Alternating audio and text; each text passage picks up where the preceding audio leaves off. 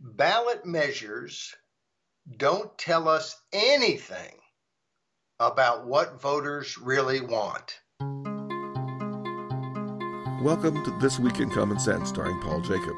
My name is Timothy Virkkala, and this weekend, Paul and I will be talking about the stories that have appeared on thisiscommonsense.org for the first week of December 2020. The term gaslighting, where people say stuff that's not so and make other people crazy because they they're not sure what reality is since uh, people are pretending that unrealities are realities. But our Monday commentary, seeing what's there, was about the intelligentsia, academia, the political class, the experts telling us basically that what's right before our eyes is not is not really there.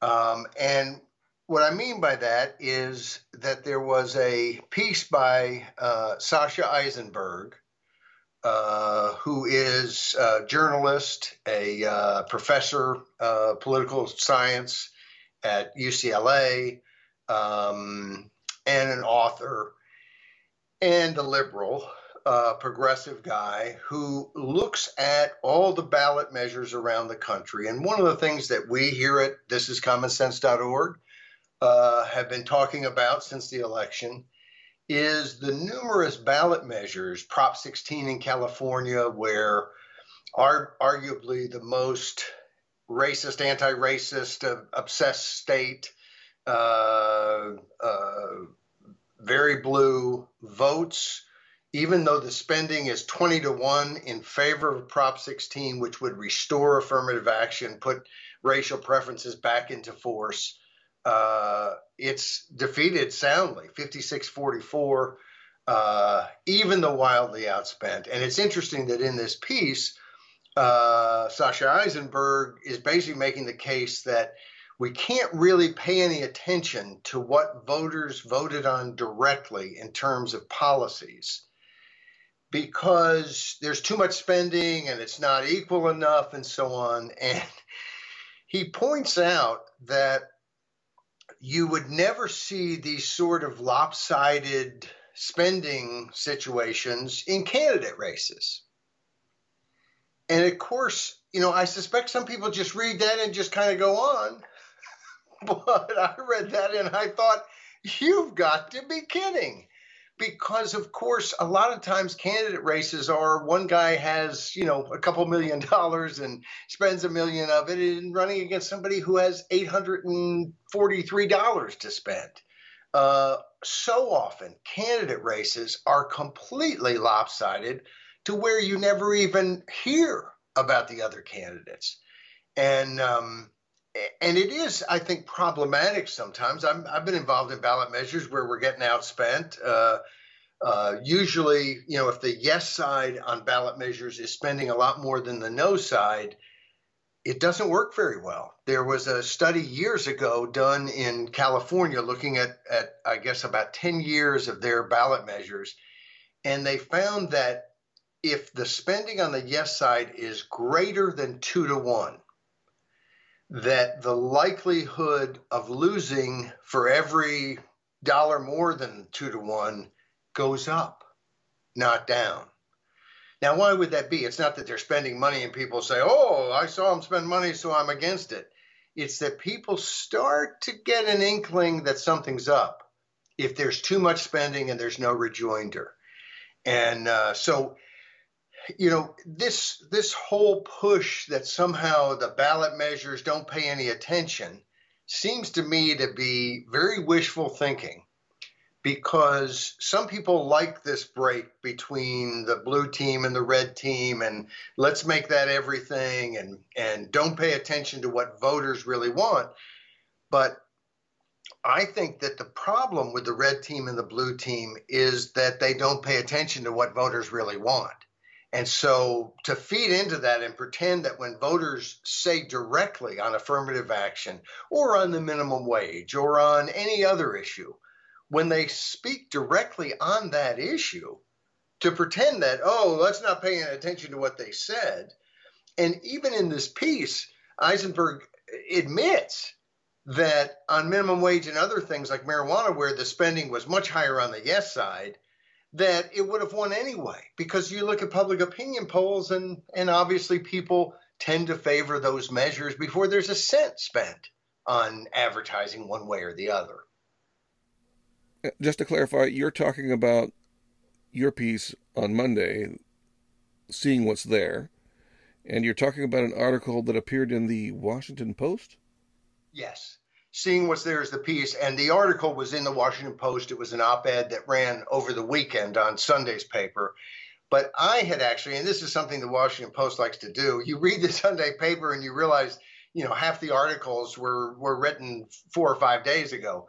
But a friend of mine, Joe Matthews, who's uh, involved with uh, Zocalo Public Square in uh, Los Angeles and uh, has been co chairman of the Global Forums for Modern Direct Democracy, uh, guy I very much like and respect, but who's almost always wrong, especially when he disagrees with me. And he sent me this article and and made the argument that this article speaks to two changes he'd like to see in the initiative process. One is that he'd like to see public funding. And the second is that he'd like to separate the elections where you have candidates on the ballot from the elections where you have issues on the ballot. And boy, I think he's totally wrong on both counts. On public funding, I see it as a as a, a very severe danger to the initiative process because if they were to pass public funding, you're basically encouraging people to come up with an initiative. Why not? Someone else is going to pay to do it. So if you're a political person, my goodness, let's think of everything we can possibly think of. And those ideas that are kind of cockamamie, uh, for lack of a better word, boy, that's a good word. Um, those ideas are now funded. So all of the cockamamie ideas make the ballot. The ideas that nobody would give somebody two cents to put on the ballot or help in any way, don't need your help anymore. The taxpayer is going to help me get it on the ballot. Now, you could say, no, no, no, we're not going to put them on the ballot. But once the campaign starts, we're going to give both sides equal amount of public funding. Well, if the public doesn't feel equally yes and no, then what you're in essence doing is saying we're going to put our thumb on the scale to help the minority of people have as much money as the majority. And the whole thing gets turned on its head. Plus, the big fear is people are going to lose support for a process that is constantly taking them to the cleaners financially because they've got to put out more and more money with no justification in their mind. So, public funding is a bad idea theoretically, but I think it's also a dangerous idea when it comes to initiatives. Uh, it's a dangerous idea for candidates too, but but uh, very bad for initiatives. The second idea is I'm not so just automatically opposed to. It's something you might think about. Well, is there a good reason to separate candidates from issues? And I come down on no, there's not a good reason. And the reason I think there's not a good reason is because I don't want candidates separated from issues. In fact, I, think that's one of the problems with our whole system is that candidates just separate themselves from issues. You're going to vote for candidate A or candidate B because he's of your tribe, because he's not the bad other guy, this or that. But it's like to to pin these fellas down on what they actually believe and what they're for and against, and to speak out on some issues that maybe haven't been raised is uh, in the media and they don't you know don't feel like they have to come out on they won't come out on. And so anything that pushes candidates to take stands on issues is good in my mind. And so i want them on the same ballots because i want the issues to be useful in tying candidates to a set position and making them live with it uh, my good friend Grover Norquist says that the, the great thing about ballot initiatives is they don't change their mind after the election. Another good thing about ballot initiatives is that sometimes they get enough public attention that they can force candidates to make up their mind and state their position. And then, because of the high public recognition, the candidates can't weasel out of it. So um, I think there there's always a fear that these issues, wedge issues, will be used to, you know, uh, somehow, you know, get involved in candidate races or skew candidate races. Well, that's not a skew. that's called public interaction. So often we talk about in, in Washington, we, uh, the great the greater we, uh, talks about outside groups getting involved in elections, as if these elections belong to the incumbent and the underfunded challenger. And the truth is, these elections belong to all of us. This is a party for everybody to come and show up and have a good time. So there's no outside groups. We're all Americans. We're all in this together, and we all get to have our say. And and so we want issues to be pushing candidates. We want candidates to be talking about we got to separate these issues because they're making me uncomfortable. We're glad you're uncomfortable, Mr. Incumbent, and we want to keep pushing those issues. So on both of those, the the answer is no. We want uh, to keep the funding the way it is in terms of not getting taxpayers forced to put money down and we want to keep these elections where the issues can influence candidates. Um, and and uh, I, I guess in terms of funding, I'm sure there are people out there who would say, well, I'm worried about when there's over, you know, one side spending all the money. But it it in candidate races, the person who spends the most money doesn't always win. Oftentimes, an incumbent will spend less and still win. Uh, sometimes a challenger will spend a little bit less and still win. It's important that they get their message out to have a shot, especially candidates, because otherwise you you don't know their name. On an issue, you got to vote yes or no. So you know you you know what you know, and and you're going to vote accordingly. Um, but it it seems to me that when money gets involved and is overwhelmingly on one side or another, the downside to the initiative is a lot of money on the no side can raise concerns and cause people to say, I, I just don't know. And maybe they would have been for this, but there's just so much thrown up, so much smoke that they figure there may be fire somewhere. The, the, the status quo is just to vote no. And so I think, yes, the world's not perfect. There are times where voters are apt to vote no when they really would have wanted to vote yes, but there was so much money telling them things that you know weren't weren't quite the way I see it. But that's the harm that we didn't get to change the law. We still got to have another chance next time. Uh, I don't see that as a big harm, and yet I see trying to get involved and create this, you know, and, and it just seems to happen again and again. We have we have such trouble getting government to pick up the trash and take it to the dump, such trouble in policing, such trouble in all kinds of education. Um, the idea that we want some expert, you know, governmental body to be deciding how all the funding should go and how much people should be able to say or not say, and this fear that somehow the big, powerful special interests are going to be able to control our ballot and just push into our state constitutions anything they want. And then you have to kind of step back and say, so, so where are these cases? Where are the cases where some powerful special interests from outside the state, as if everybody outside the state is evil, but but where is the case where they spent all this money and they hoodwinked the people of X state, and it was terrible. And you never you never hear the example. And this year we fought uh, my group, Citizens in Charge, uh, fought three different ballot measures that were designed to uh, supposedly protect state constitutions from outside special interests spending lots of money. None of the three measures did anything about people spending money. All of them just ratcheted up the process in such a way that the hurdles were higher, more expensive, and would have made it to where, oh no, the big, powerful, well heeled special interests wouldn't be pushed out of the process. But all the grassroots groups that couldn't possibly spend as much as the teachers union or the chamber of commerce were completely shoved out of the way.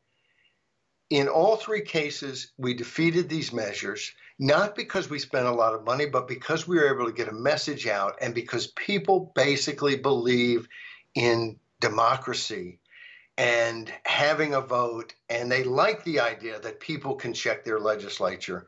And it it seems to me in this world in which uh, democracy is still, in terms of any sort of fair, free process, is still a rarity, that we in the United States have got to embrace this, and we need to hold politicians who refuse to embrace it accountable. And we, we need to hold I think, the entire political class that talks democracy constantly. Like the Washington Post uh, motto now is democracy dies in darkness, even while uh, my view is they constantly are darkening parts of the information they don't want us to have because they're totally partisan media.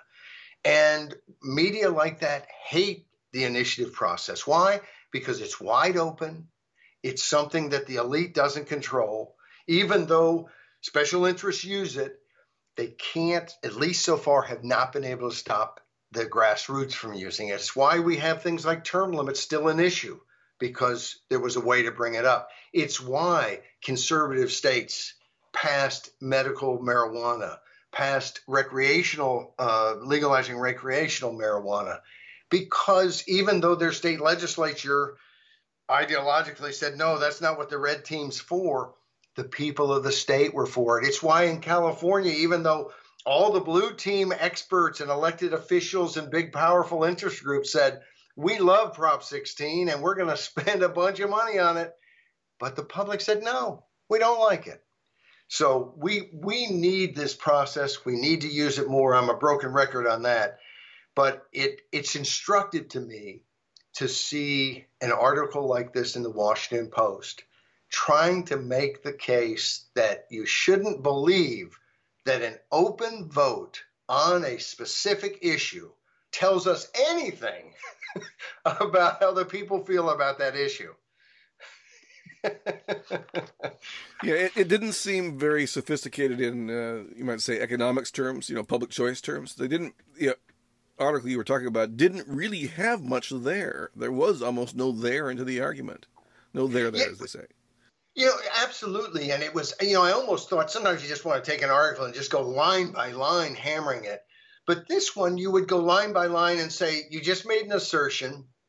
You ha- offer no evidence whatsoever except your kind of highbrow uh, political establishment, you know, opinion and uh, just I, I, thought it was a incredibly weak piece, um, and and cherry picked, then cherry picked the different initiatives. But even cherry picking the initiatives where there was too much spending, he comes back later in the piece and admits that two of the issues that he used to say, hey, they're way overspending, that the spending was inconsequential because the public was already wildly in favor of it. And of course, where the public is in favor of something, you would expect more money to be on that side. So it's there there is this view that money controls everything. And it's just not true. And every election you see it, but here's maybe the best thing. If money controls everything, then of course Soros controls our political process because of all the money he spends. But of course, Soros can't control our political process because the Kochs control our political process because of all the money they spent. But wait a second, they don't want the same things. And it seems like neither one gets their way. And when they agree, they don't get their way. Money is good. People like to spend it. You have to spend money to reach people in a mass, you know, in, a country of 330 million people and in states with millions of people. So money is kind of essential. But the idea that somehow we're all a bunch of sheep, and if you just show us a commercial four times and the other side only showed us the commercial three, that like a bunch of you know zombies, we just moan and come to the polls and you know flip the lever for you. It's it's silly, and it it is used oftentimes to do all kinds of things to wreck these processes, to give bureaucrats and politicians a lot more say so, to tilt the playing field, to put hurdles in people's ways. So um, it's uh, it's it's kind of a sign that we're on the right track. That the Washington Post is writing about the initiative in a in a completely ridiculous way, but uh, that's the, that's the good side. Well, I take it you think that is the big story of the week. That is of the ones that you covered on the on the on the page. This is commonsense.org. That that's probably the one that really uh, you had the most to say about. It's what you're starting with, and, and yes, well, it was the first one, so maybe I'm starting with it just because I'm going in chronological order. But it, it's also the one that's closest to my heart because that's where I work. Um, I'm working in the initiative process. Not always. I, you know, we've done some other things. We've lobbied legislatures, but it's in and around the initiative process for the most part. And and you know the the the news doesn't tend to revolve around process. It it revolves too much around horse race journalism and and gotcha journalism and all kinds of things. Um, so I think it's incumbent on me, especially. Uh, to to bring up how critical uh, the initiative process is in terms of I- exactly an opposite uh, of of uh, Eisenberg. It's critical in finding out where people really are because the fact that they voted for, you know, the Democrat in California or the Republican in Florida, you know, how much does that tell you? Does that tell you how they feel about all these issues? Not nearly as much as it as it tells you when they vote directly on the issue. Well, it's so much but, cleaner. It's it's to the point. I mean, it's one issue, and it's, it's usually a yes or a no. But you know, when you vote for a person, a candidate, they come with all the baggage. Yes, they have hundreds of positions that, and and and many allegiances, alliances we don't know anything about. But they're also party people, and so the parties divvy up everybody's feelings of, like you say, the tribes, and uh, and then we get people, you know, I mean, our main candidates these days are on the national level are just goofy. I mean, there's a goofy element to Donald Trump. Everybody recognizes that. But now there, it looks like likely Biden is going to become the next president, uh, even though he said that he might fake an illness and resign. You saw that this week, right? I'll, I'll, I'll, I'll, develop some disease and say I have to resign. I think that was only if he was vice president. But of course, he may still think he's vice president, or he may think he's in the Senate. It's not it's not clear. And of course, I think uh, I've thought all along Biden's going to be the next president. It's Trump could show all kinds of fraud unless you can literally show the ballot and throw it out. Um, I mean, it's it's you can show fraudulent activity, but not be able to quantify it. There's there's uh, the the bar is so high to change, I think, any of the, the vote totals that I've never had any confidence that, and, and, I'm not saying there wasn't fraud. I'm not convinced that there was enough fraud that it made the difference. But I think, I, you know, it's interesting. It's, it's like a lot of things. We have two sides, one saying that everything kind of is fraudulent in an overwhelming way, and they got to bring the proof. And then the other side who wants to say there's no fraud. There's no absolutely no fraud. There's no reason to even think about it or talk about it. And of course, I think the truth's somewhere in the middle. But but I do think those of us who care about, you know, the future political freedom we enjoy in America have to uh, start thinking about how we deal with the Biden presidency and what that what we do next after that. Because I, I don't see any other way. On the second, uh, you wrote uh, "The Return of the Imperialists," which is a you know basically about the kind of people that Biden is selecting for his cabinet, and that shows that a lot goes along with one candidate, and we know who those people are. Well, it's it's interesting that uh, I I think you wouldn't find a whole lot of difference between the national security state, foreign policy, State Department folks, the military folks between Joe Biden and George W. Bush or Bill Clinton or Obama. Um, and of course, it, it probably was the one place where Trump really had the most problems in terms of, hey, let's get out of Afghanistan. And the answer is, you may be the, the commander in chief, but no. Or let's get out of uh, uh, Syria. And then, of course, there was, uh, and I, I, thought about doing a commentary on it. And I might still do something on it, but uh, there there was a uh, uh, State Department guy who basically was saying that the military, in all kinds of ways, had had, uh, and maybe I'm wrong. Maybe it was a it was a Pentagon guy who had said that they basically had a lot more people in Syria than they had admitted, and made it seem that they were trying to put one over on the commander in chief, which is, you know, not I don't think legal. I think it's called fraud. And you could even, you know, kind of without maybe even being hyperbolic, call it treason. Um, that's not, you know, you're not allowed to send troops places that the commander in chief says don't send them. And uh, so, you know, we we have a, a lot to fear with a restoration of the role of world policemen without any sense that we don't want to intervene everywhere. And then, of course, on the flip side, the one place where I feel like we really have to be tough is when it comes to China. And I see Trump as the first president to step up and not basically, uh, you know, fluff uh, Xi Jinping's pillow and do his laundry.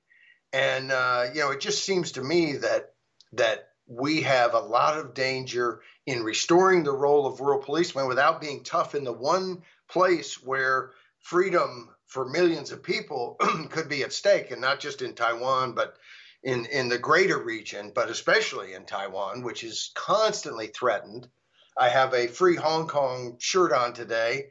And of course, this week, Joshua Wong and two others in Hong Kong pled guilty to the horrendous crime of going to a rally and speaking out publicly which is should be every person's right, but of, but which in China is a is a terrible evil crime, uh, and you know it's it's as I think I said last week or the week before when we were talking about it that um, you know it's hard to see how we can do anything to save the people of Hong Kong from the fate of being totalitarianized by the Chinazis and uh, as they call them, and uh, and I do too now and uh, and you know that's tough, but it it's like someday hopefully we can change China.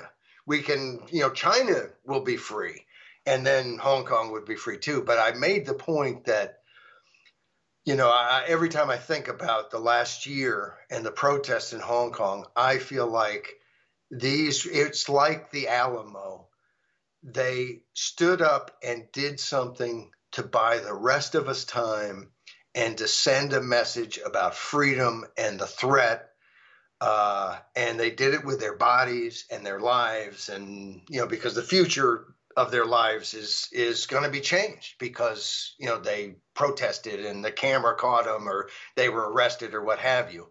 And so uh, this is serious, serious stuff um, for them and for us. And it's you know uh, I just hats off to the, the people in Hong Kong and what they've done over this last year.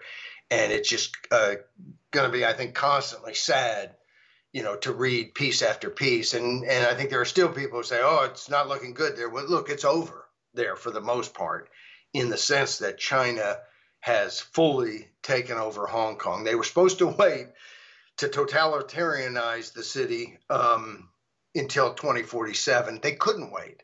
And the reason they couldn't wait is because the people of Hong Kong constantly demanded real freedom and real democratic control of their government. And the elections last December, about this time in Hong Kong, where they were all for local offices, didn't have a lot of power.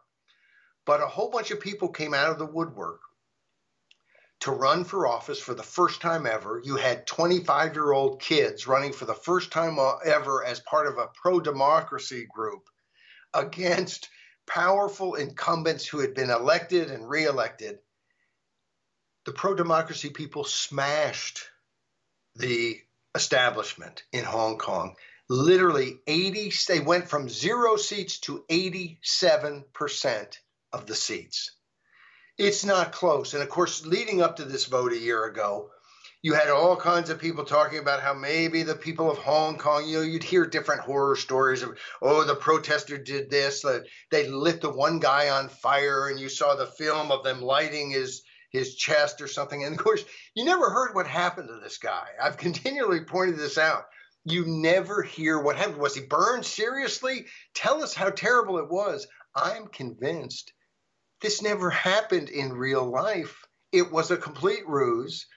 And anyway, to make a long story short, whatever terrible things the protester did, the people who live in Hong Kong and vote in Hong Kong voted 87 to 13 percent, and really not just 13 because there were a few other people probably in there, but overwhelmingly like 90 to 10 in favor of a more democratic future. So you know the, the folks in Beijing know what's up, and they know there's no amount of jawboning and pleading they can do, and the people of Hong Kong know what's up they know that they're dealing with totalitarians, and they knew that they had to fight.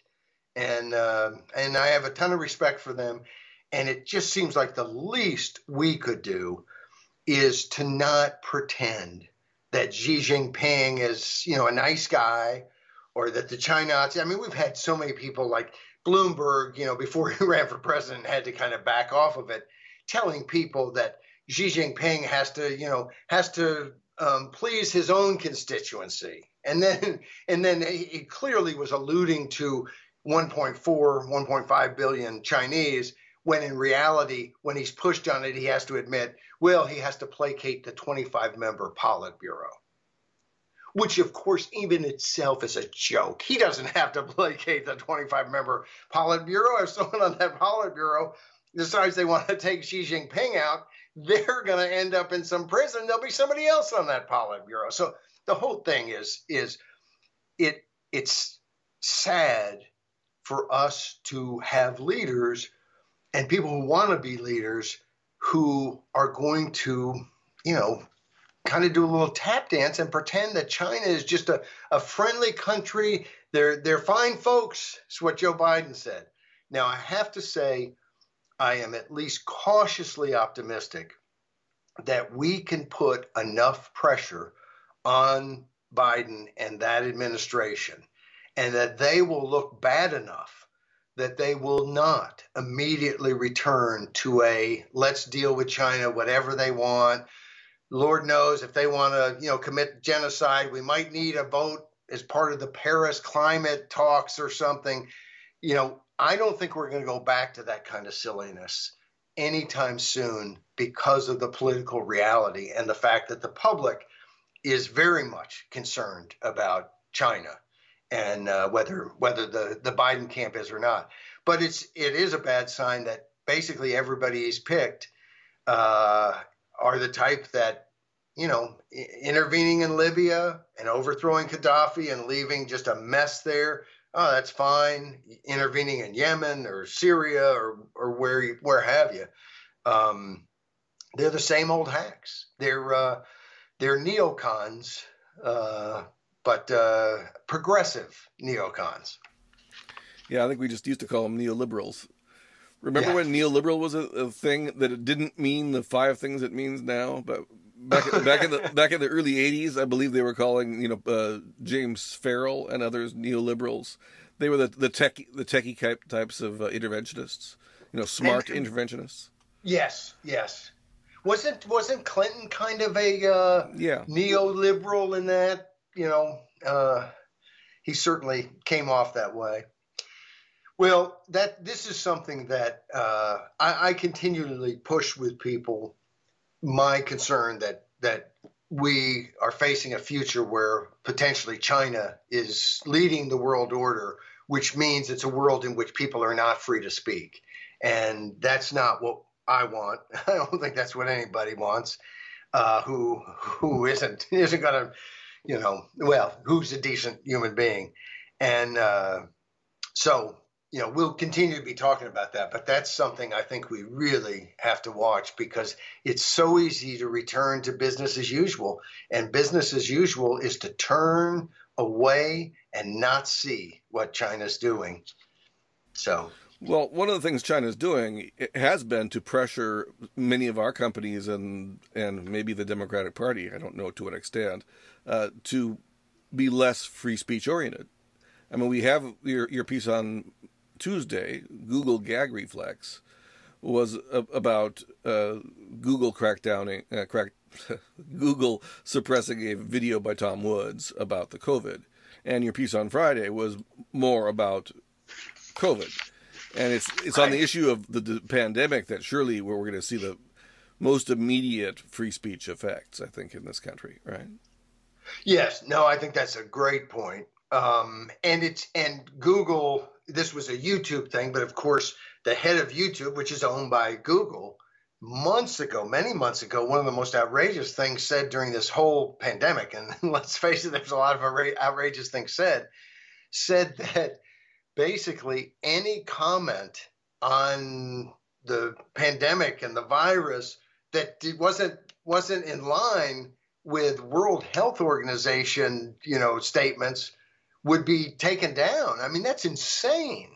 Um, and anyway, it's this sort of attack on free speech is, you know, something that China's doing all over the place. In fact, right now, and, and I don't know how much it's covered in the US. I mean, I'm reading stuff about it all the time because I'm interested in it, but I don't see much in the Washington Post or New York Times or on, on uh, the networks uh, in terms of television news about the fact that there is a huge trade war between China and Australia.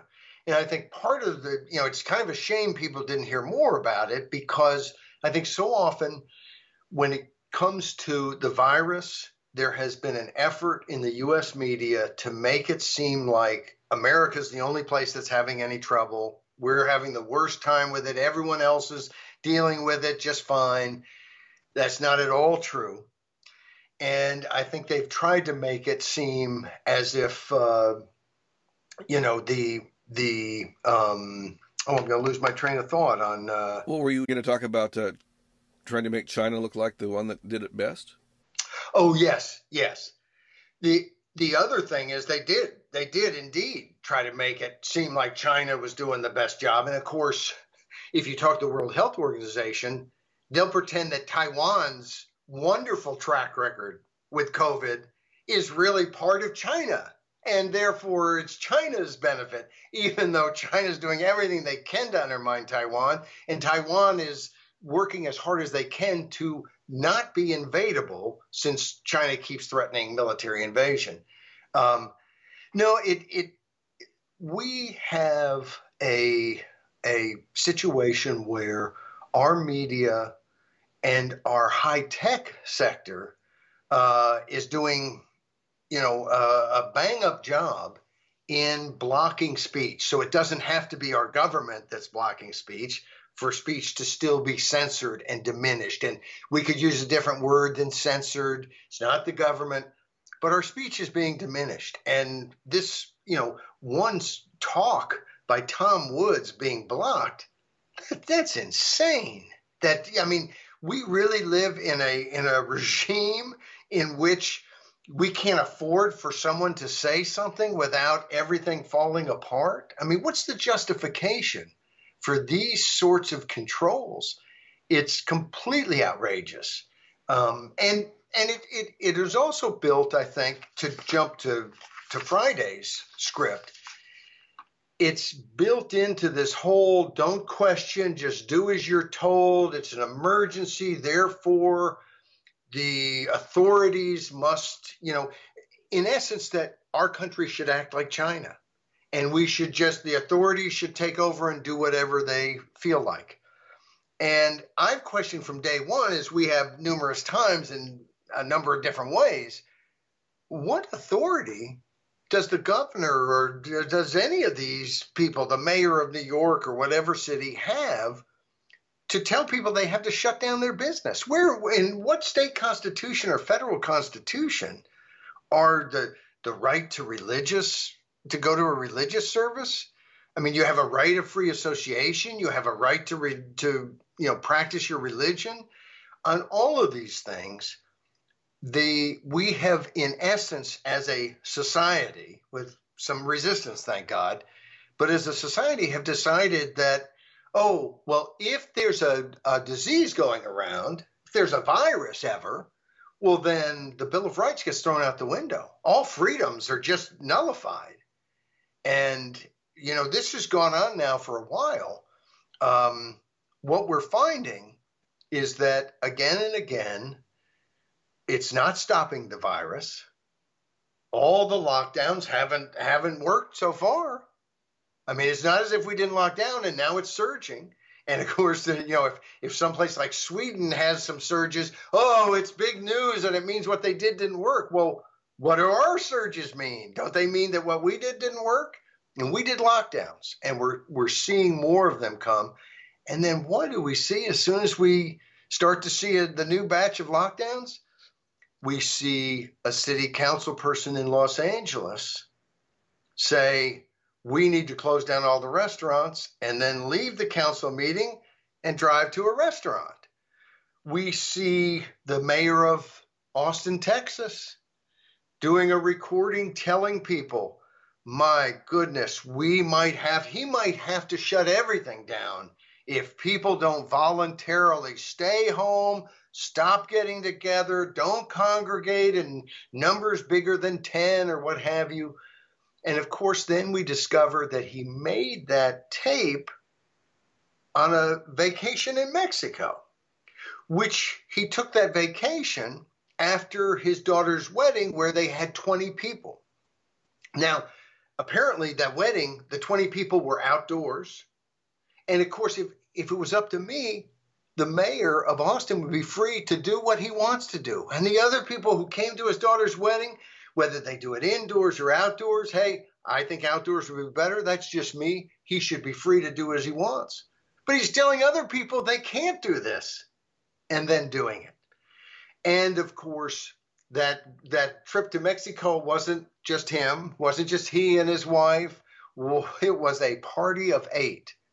So again, this is, well, as we pointed out, it's license.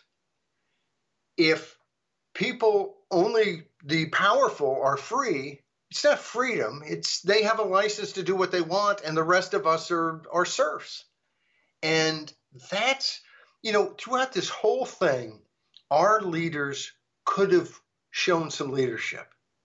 They could have stepped forward, given us all the information that they could give us and asked us to do what they think is the best thing to do.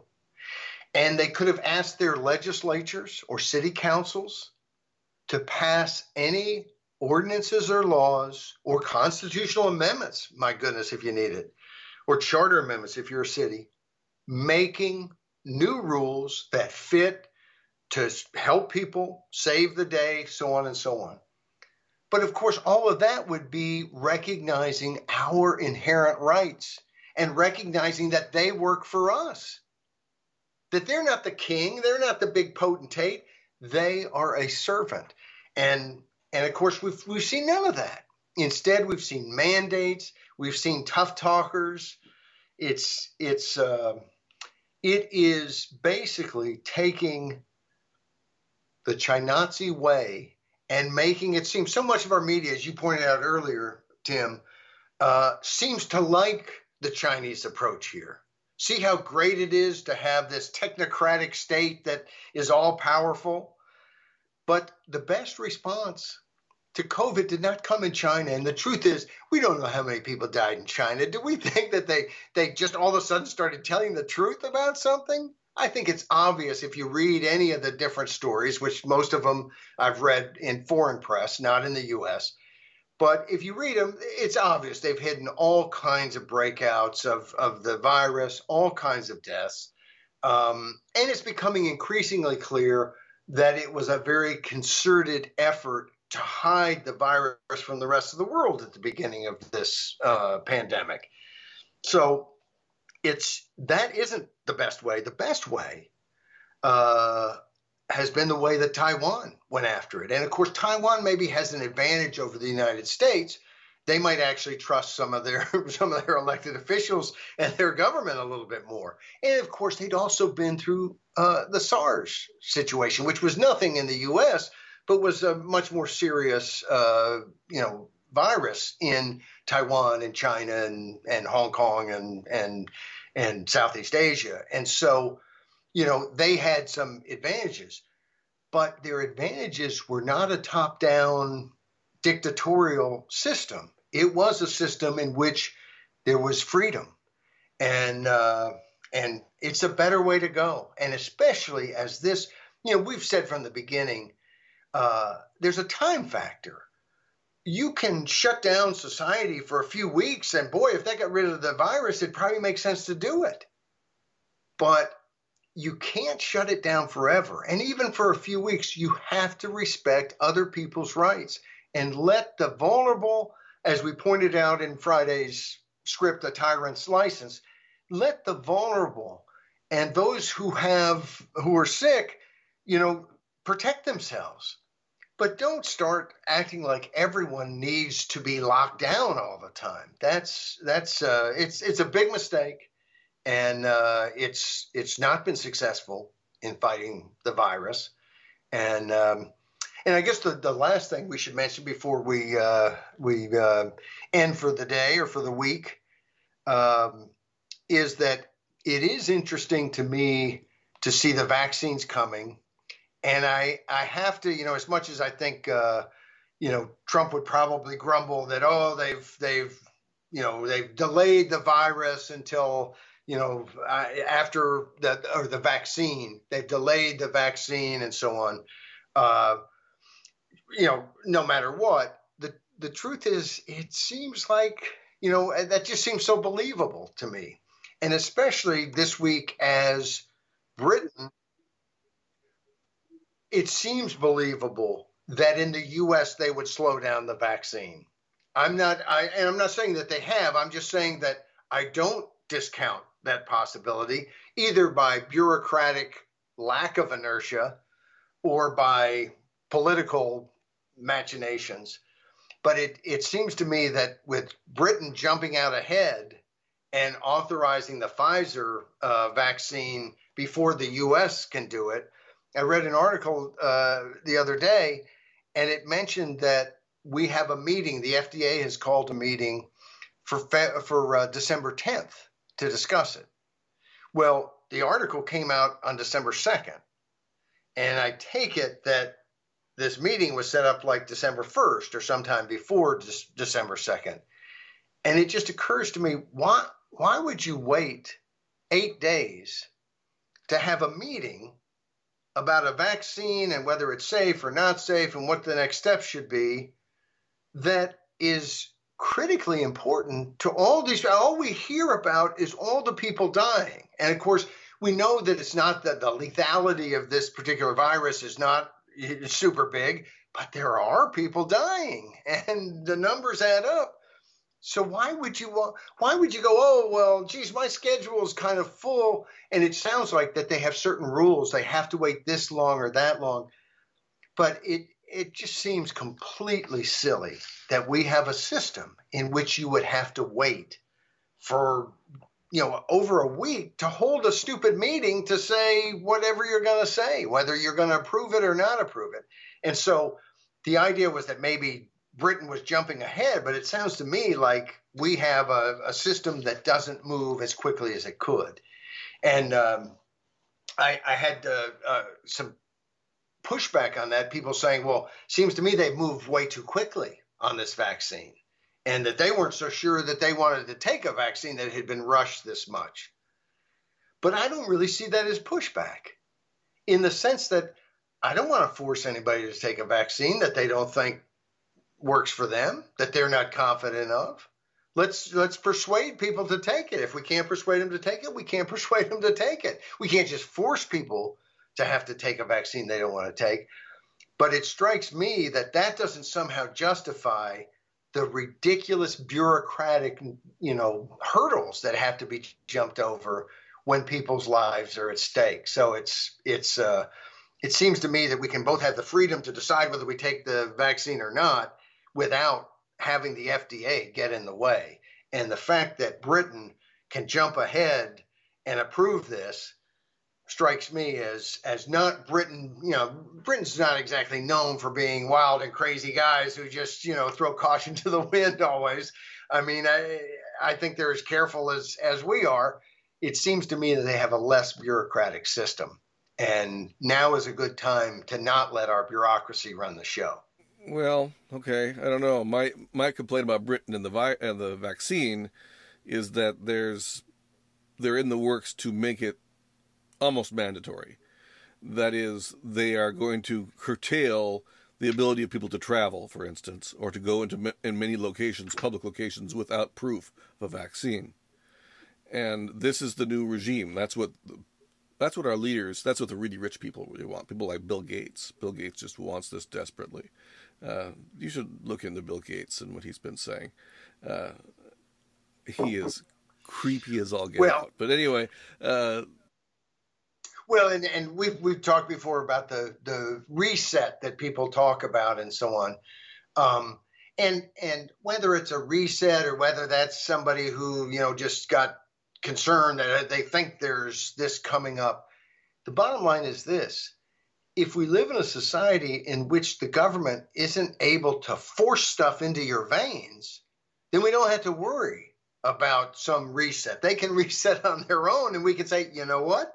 we're not going along with your reset because we're free people and we live in a free country. But it's uh, again, I wouldn't I wouldn't argue for we need more FDA inspired delays in coming up with life saving drugs. We need freedom, and we need freedom in terms of how society can respond to this in a dynamic way instead of a top down totalitarian way. And we also need that freedom in terms of I hope this virus or this virus, this vaccine kills this virus, gets us to herd immunity, uh, all those wonderful things. Um, I'm not so sure I wouldn't take it. You know, I'm going to want to read a little bit more before I do. But no matter what, it's got to be a free choice. I mean, we the, the solution to this is not for the government to say, we now control your bodies and we're going to stick a needle in everybody's arm because we've determined that's the thing to do. And and that's where we are. You're i mean you're right. I, am not anybody who's afraid of that you're right to be afraid of it. I'm afraid of it too. Alan dershowitz has argued for this exactly. He said that you do not have a right not to take a, a vaccine so there's a lot of pressure from very very uh, influential people for yeah. this. In fact, I wonder what whether Trump was pressured into moving towards pushing the vaccine early on in this thing. I I, uh, I think that Trump's major error was always listening to Fauci and friends too closely, and and and and I wonder to the extent to which he. I mean, I think he kind of deserved to lose on on this one issue, I think he kind of deserved to lose. We didn't. We, no one deserves Biden and Kamala Harris, but but uh, but Trump kind of deserved to lose because of his mishandling of that. Not yes, this this it was a tough. You know, this was a pretty tough curveball, and I don't think he handled it so well. And in some ways, by not being Trump. Uh, and not pushing back and listening to the experts and so on. Now, I uh, uh, this week I there, I saw something on the or saw something I heard something on the radio about Times Person of the Year, and I immediately had my candidate for Times Person of the Year. It's the person who led the most successful response to COVID nineteen. That's President Tsai Ing-wen of Taiwan and you could instead give it give it to the the person who who released the virus. Uh, I'm overstating it. I'm uh, maybe hyperbolic, but you could give it to Xi Jinping. He had the most impact, negative, on the most people, uh, both people in China and the rest of the world by China, you know, having this virus come from China. And who knows, uh, you know, quite how it got there, but we know it got out in part because China was not transparent and honest and and forthright about it. Um, but the number one vote getter thus far is Dr. Fauci, and he has been lionized in the in the media for the most part but I think he's been really bad. For instance, he just came out recently, and I think I think I may write something about this for next week. Um, he just came out to say that schools ought to be opening. But where was he, you know, months ago during the summer? I mean, because all this information, with most of which, you know, depending on what media you get, you don't hear a, a whisper about it. But the studies are pretty clear that not only are young people not very vulnerable at all, I think there were, what was the number? There were two people below the age of 18 who died of, of this in California, which has had all kinds of deaths from it. Uh, this this virus is not deadly. It is less deadly than the flu for people 18 and, and younger. And it also appears that they're not spreading it. So teachers, you know, could say, gee, that's great that it's not deadly for the kids. But if I'm at school, I'm going to get it and it might be deadly for me. Well, it turns out that has not been a way that it's been spreading. And it appears from studies that children are not spreading it uh, as much as it would be spread in all kinds of other ways. So, following the science, the schools ought to be open. I think we all know, if we have any political knowledge whatsoever, why the schools are not open. They're not open because one of the most powerful forces in our society are the teachers' unions. And they don't want to work because they're worried about the virus. And, and look, I understand that 100%. I think I'd be a little concerned if I had to go into a room with a lot of people, even knowing all the science. But the bottom line is, it's politics that's making that decision, not the science, because the science would have said open up those schools. And Fauci comes out now to say, hey, this is the way. But where was he months ago? He knew the studies months ago. He has played politics, and it just would be a shame to see him get Times Person of the Year uh, and but of course, I guess it would go the way of a lot of these awards. They just become almost a, a, a badge of shame. Like if you got that Nobel Peace Prize, I mean, when I was a kid, you get the Nobel Peace Prize, it's like a good thing. Now it's kind of like, oh, well, you you may be a mass murderer, you may have done nothing. Uh, it's it's just it's pathetic, and uh, and if Fauci gets it, it's just it's sad. Well, uh, the person that I would like to have seen get an award like that, but never did, was somebody you talked about on Thursday, uh, Walter Williams, who died on Wednesday. Yes. Yes, and uh, Walter Williams, I'm kind of, you know, he he was at George Mason and uh, and such a key part of that uh, economics department there, uh, and and uh, I I shook his hand once, but I never really uh, met him in any you know real way. But the thing I like so much about Walter Williams is that he was an individual. Now, the title of this piece is "The Individualist Economist," and that's because uh, uh, Dinesh D'Souza called him an individualist and kind of meaning a, a libertarian, uh, and he was but he was also his own person and unique, not afraid to say what he thought, not afraid of discrimination against people like him who were black. Uh, he came out of, uh, you know, grew up in welfare and housing project uh, in Philadelphia, and and earned his way to something better, and was very adamant that the solution for people like him, and basically, I think he would argue everybody's like him because we're all people, is that if we work hard and, you know, that we're going to get ahead.